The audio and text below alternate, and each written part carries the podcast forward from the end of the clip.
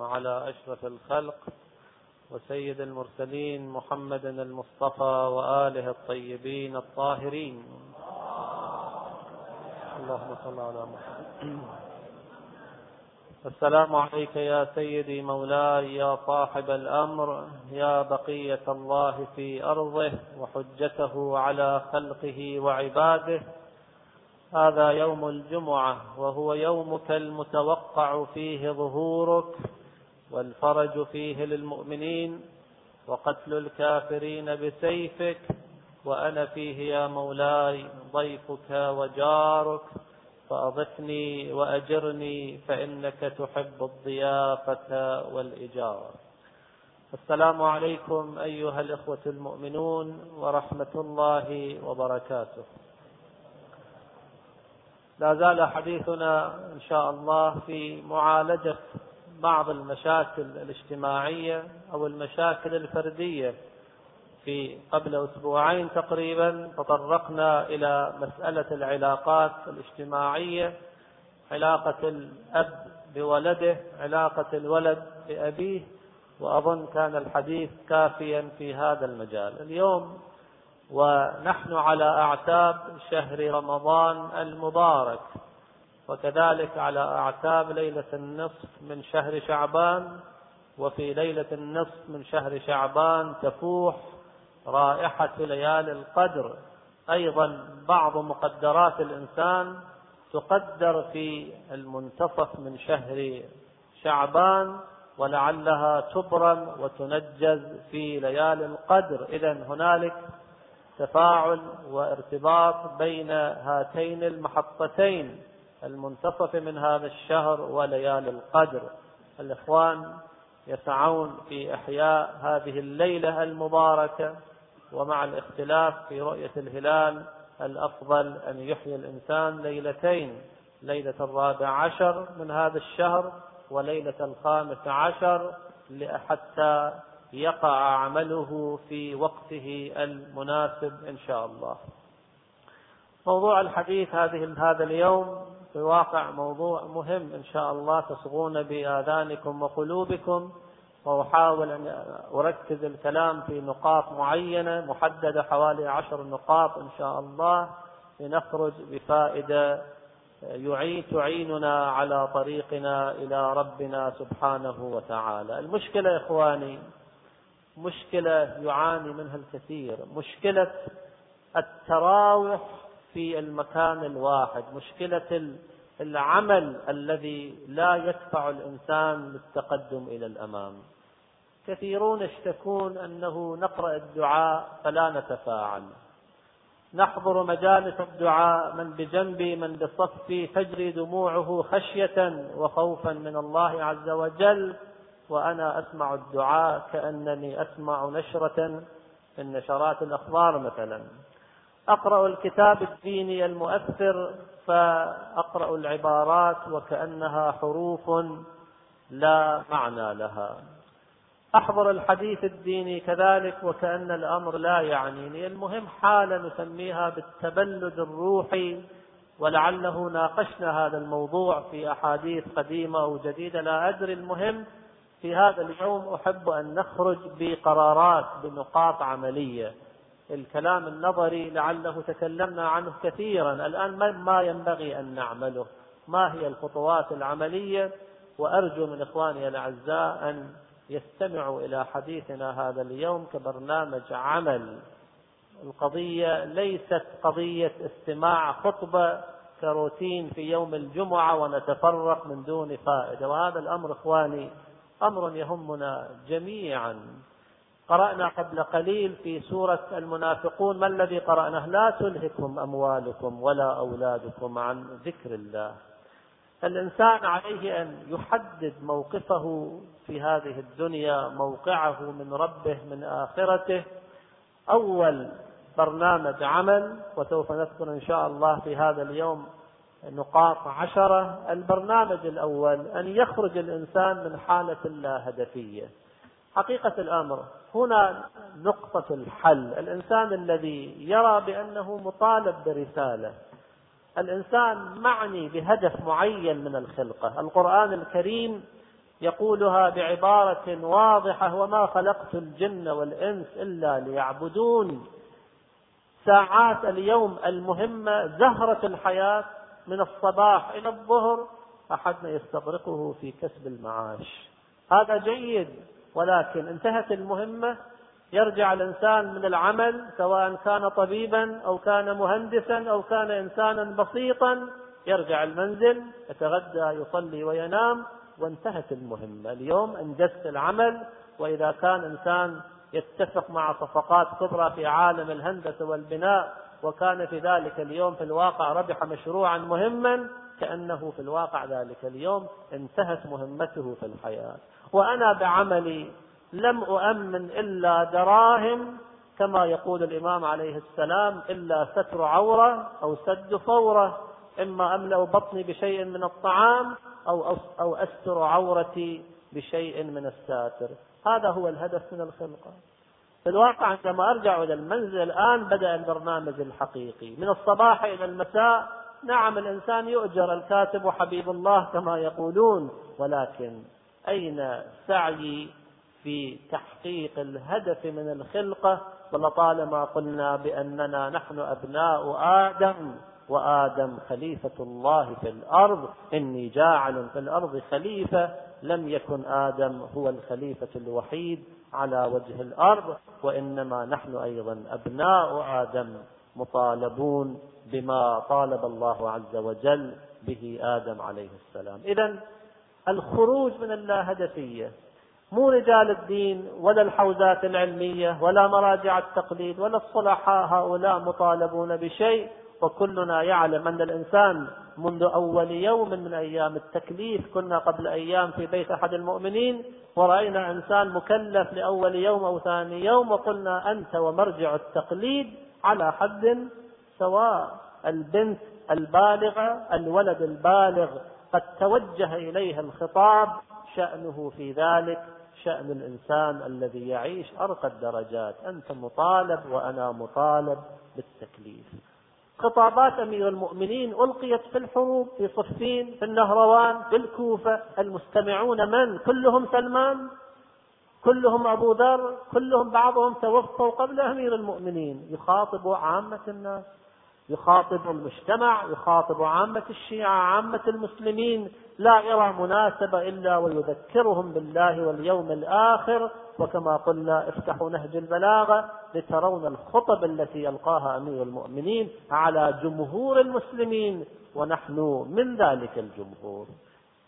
ليس هنالك إنسان فقيه واحد يقول بأن خطابات الأئمة متوجهة إلى أصحابهم في عصورهم، إلا لقراء نادرة جدا. خطاباتهم تجري كما يجري القرآن الكريم، خطاب لكل ذي نسكة، لكل ذي عقل وشعور. ولا أطيع الكلام في هذا المجال الآن، كيف الإنسان يكون هادف؟ لا أدري. بالتأمل، بالتدبر. من أفضل العبادات إخواني، وخذوها مني للذكرى، من أفضل العبادات أن يجلس الإنسان مفكرا.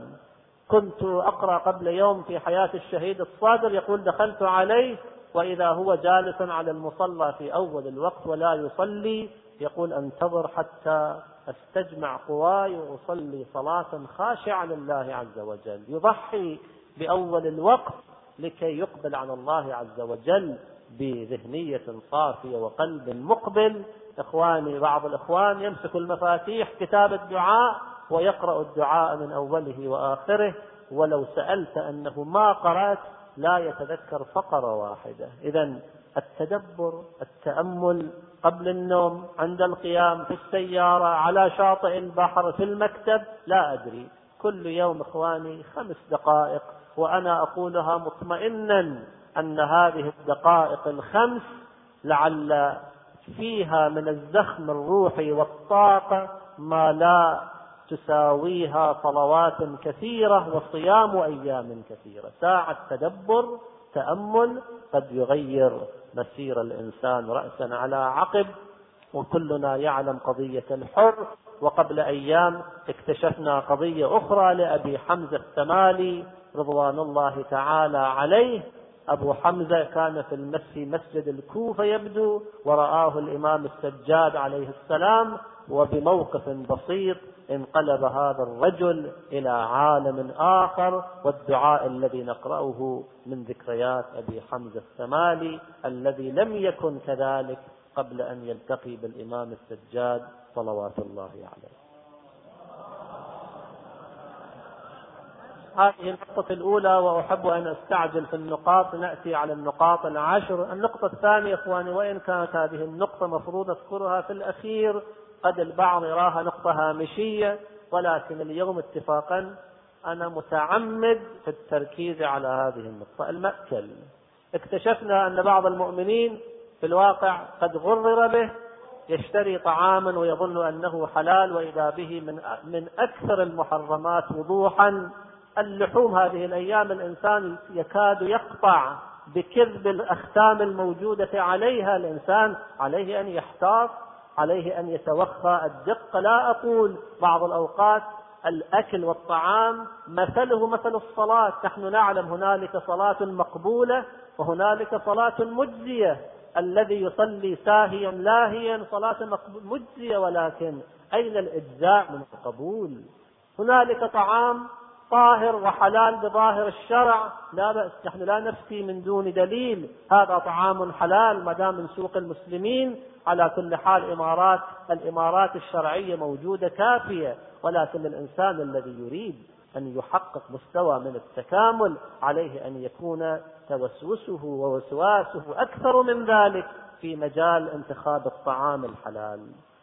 أكل المطاعم، أكل السوق، بعض اللحوم، الإنسان وبحمد الله في هذه البلاد وفي غيرها من البلاد هنالك حلال بين إلى حد ما، وهنالك مشتبهات، دع ما يريبك إلى ما لا يريبك، في طعام حرام قطعا، في طعام حلال قطعا، وفي مشتبهات.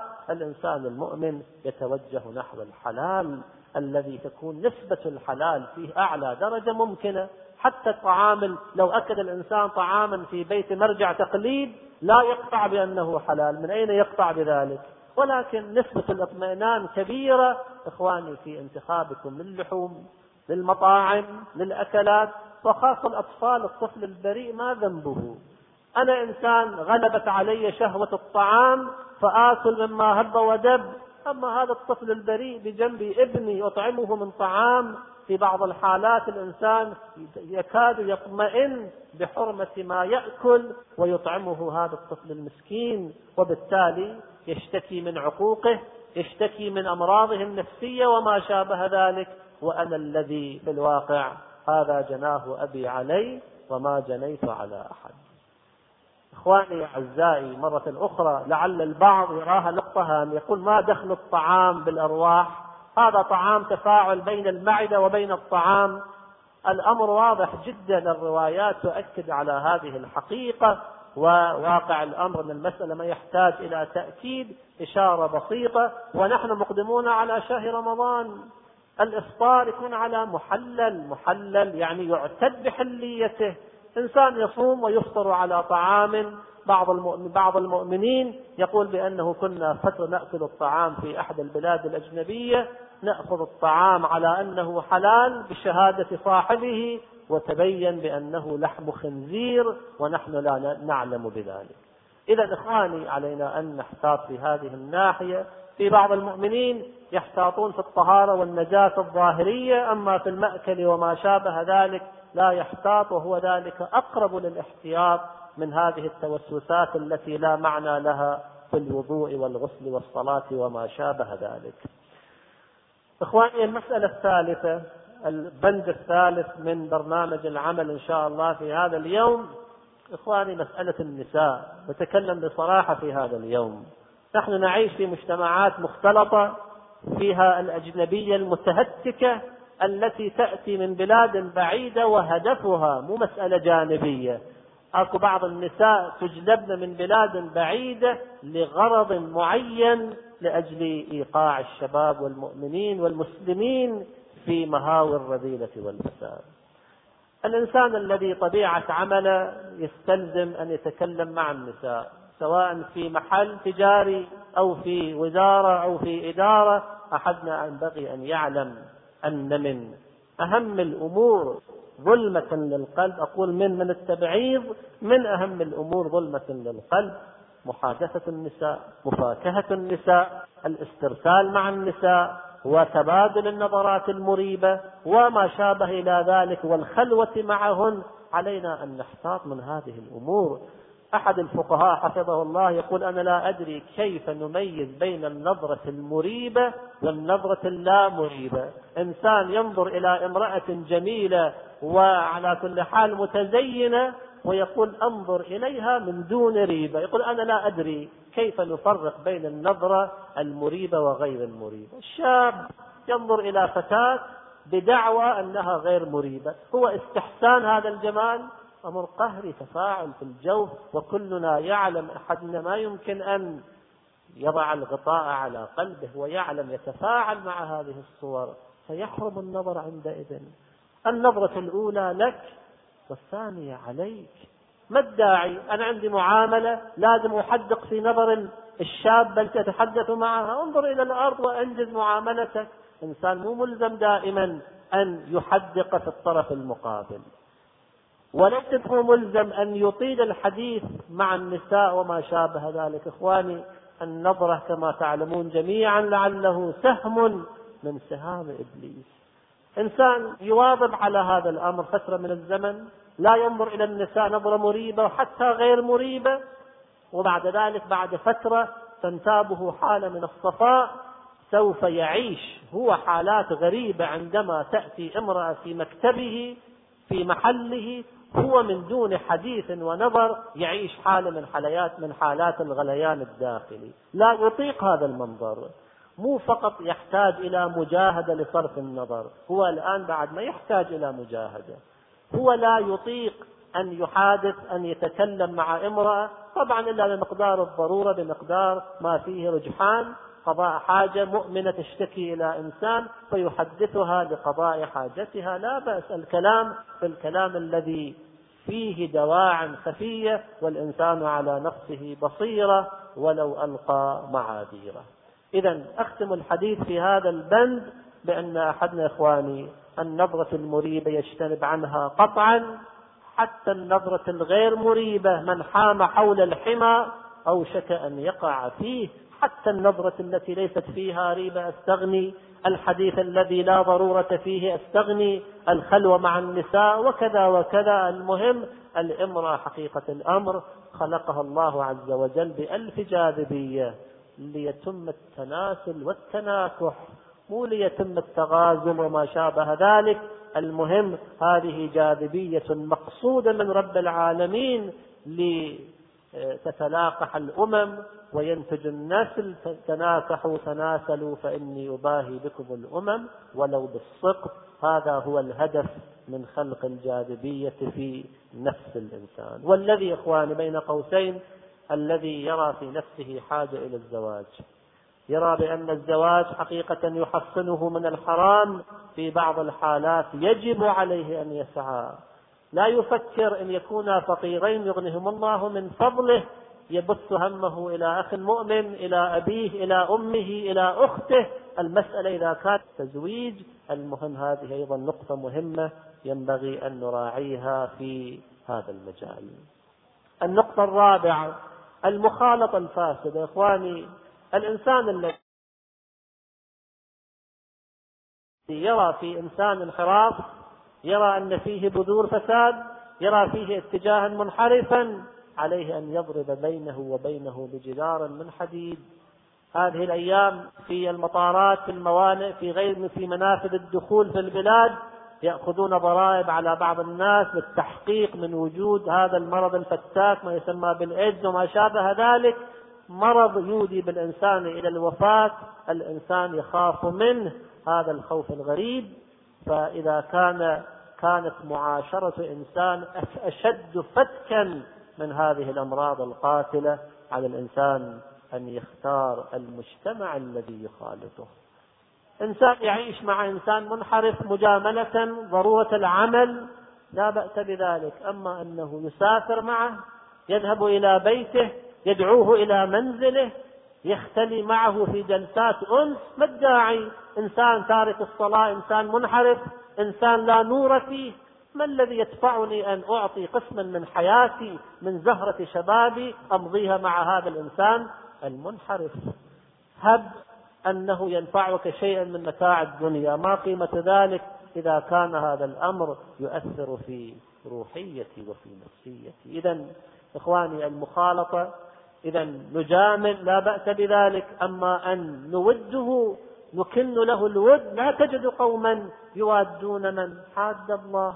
الإنسان الذي هو يحب، الذي يبارز الله بعمله، ماكو إنسان الأيام يضع علما ويقول أنا في الواقع أريد أن أحارب رب العالمين. الذي لا يترك الربا مثلا يقول فأذنوا بحرب من الله ورسوله، هذا الإنسان محارب لله ورسوله. الإنسان العاصي المصر على العصيان صاحب الكبائر. وخطابي في هذا اليوم للآباء، إخواني أعزائي أيتها الأمهات المحترمات، راقبوا سلوك الأبناء والبنات مع من يعاشرون. إنسان قد يتعب على ولده خمسة عشر عشرين سنة، يذهب إلى الجامعة وإذا بشلة فاسدة تجعل جهود الإنسان في أدراج الرياح. أسبوع من المعاشرة الفاسدة، شريط شريطان ثلاثة أربع، وإذا بهذا الولد الذي أتعبت عليه، أنفقت عليه زهرة الشباب في سن في سن الورود، وإذا هو في ظرف أسبوع وقع في وقع في الفخ وأصبح فريسة لهذه الذئاب التي لا ترحم. لعل ساعة، مو أسبوع، لعل ساعة جلوس على قناة فضائية يبدأ الانحراف ويستمر ويستمر إلى أن يقطع الإنسان أمله بهذا الوليد الذي كان يعلق عليه الآمال الكبار. وفي هذا المجال إخواني بين قوسين أيضا مراقبة الأجهزة الإعلام.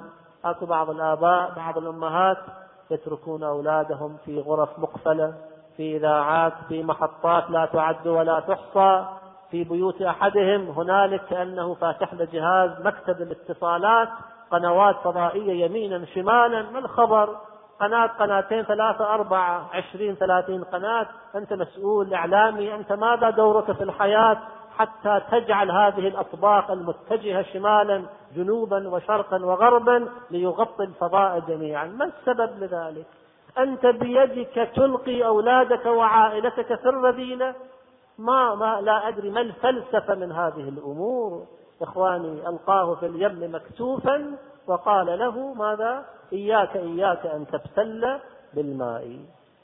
أنا الذي هيأت أسباب الفساد، طعام حرام، إذاعات منحرفة، برامج خلاعية، وغرفة مجهزة، سيارة مستقلة، اتصالات على كل حال، تليفونات نقالة وما شابه ذلك، وأتوقع من ابني يصبح أبا ذر زمانه. هذا الأمر غير ممكن. إذا إخواني أيضا هاي الأمور يوم القيامة كما تعلمون هنالك بعض الأحاديث يأتي الإنسان ويحمل ويحمل وزر عقوق أولاده. صح ابنه عاق منحرف فاسق، ولكن يوم القيامة توزع النسبة المئوية، خمسون لك أنت المربي وخمسون لهذا الإنسان المنفذ وهو الولد. الأب قد يشاطر ولده يوم القيامة في شيء من عذاب جهنم. النقطة الخامسة، ولأن الوقت صار ضيقا أذكرها بسرعة، الظلم. إخواني، الظلم الظلم بعض الأوقات يسلب التوفيق. والظلم لا لا ليس معنى ذلك أن أظلم أخي، الشخصية الكبيرة، الإنسان المحترم. أظلم هؤلاء المستضعفين تحت أيدينا، الخادم، السائق، الموظف الصغير. الإنسان الذي يظلم إياك وظلم من لا يجد له ناصرا إلا الله. يقول البعض أن دعوة المظلوم مستجابة ولو كان يهوديا.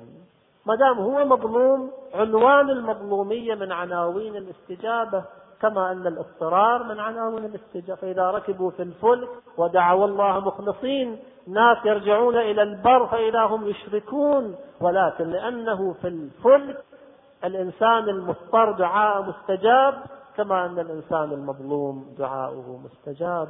وإذا ظلمنا علينا أن نبادر في تبرئة الذمم ونحن مقدمون على شهر رمضان، كما كان علي بن الحسين صلوات الله عليه يجمع الخدم والموالي ويحصي عليهم الزلات ثم يعفو عنهم رجاء لطف ربه. أحدنا في أول الشهر الكريم يجمع من حوله من الخدم والحشم ويحاول أن يستحل منهم حقيقة، وإن استلزم ذلك دفع مبلغ من المال أو غير ذلك، المهم يحاول أن يبقى نظيفا في تعامله مع الناس.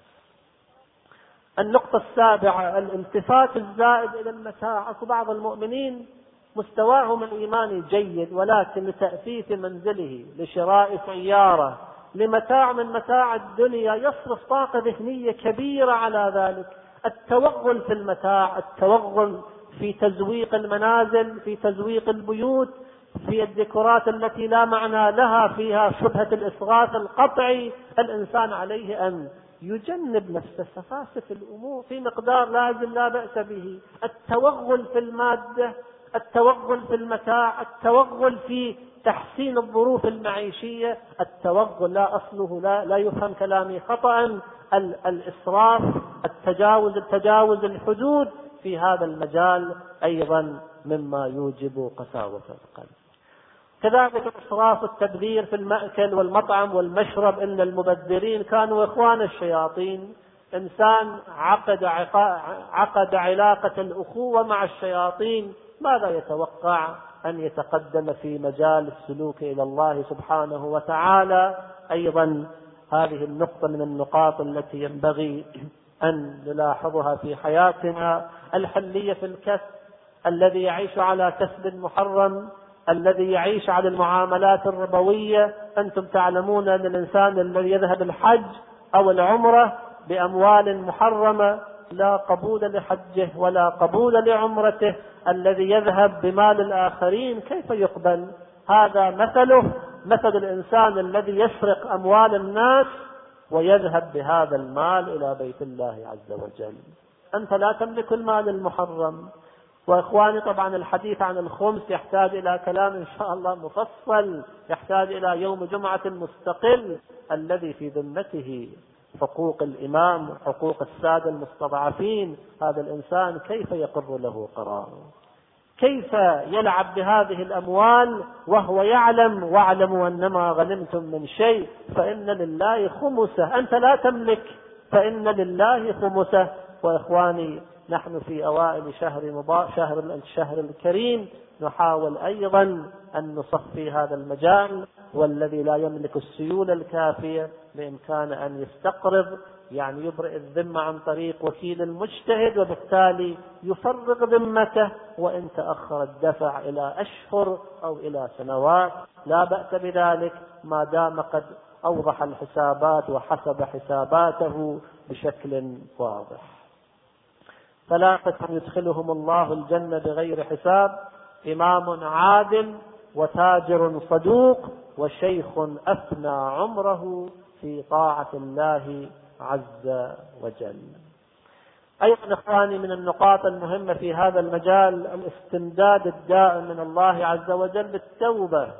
ليالي الجمعة إخواني للإنسان الملتفت محطة واجبة. الإنسان في ليلة الجمعة، في يوم الجمعة، في عصر الجمعة، يجعل نفسه محطة يصفي حسابه مع الله عز وجل. التوبة، الإنابة المتكررة.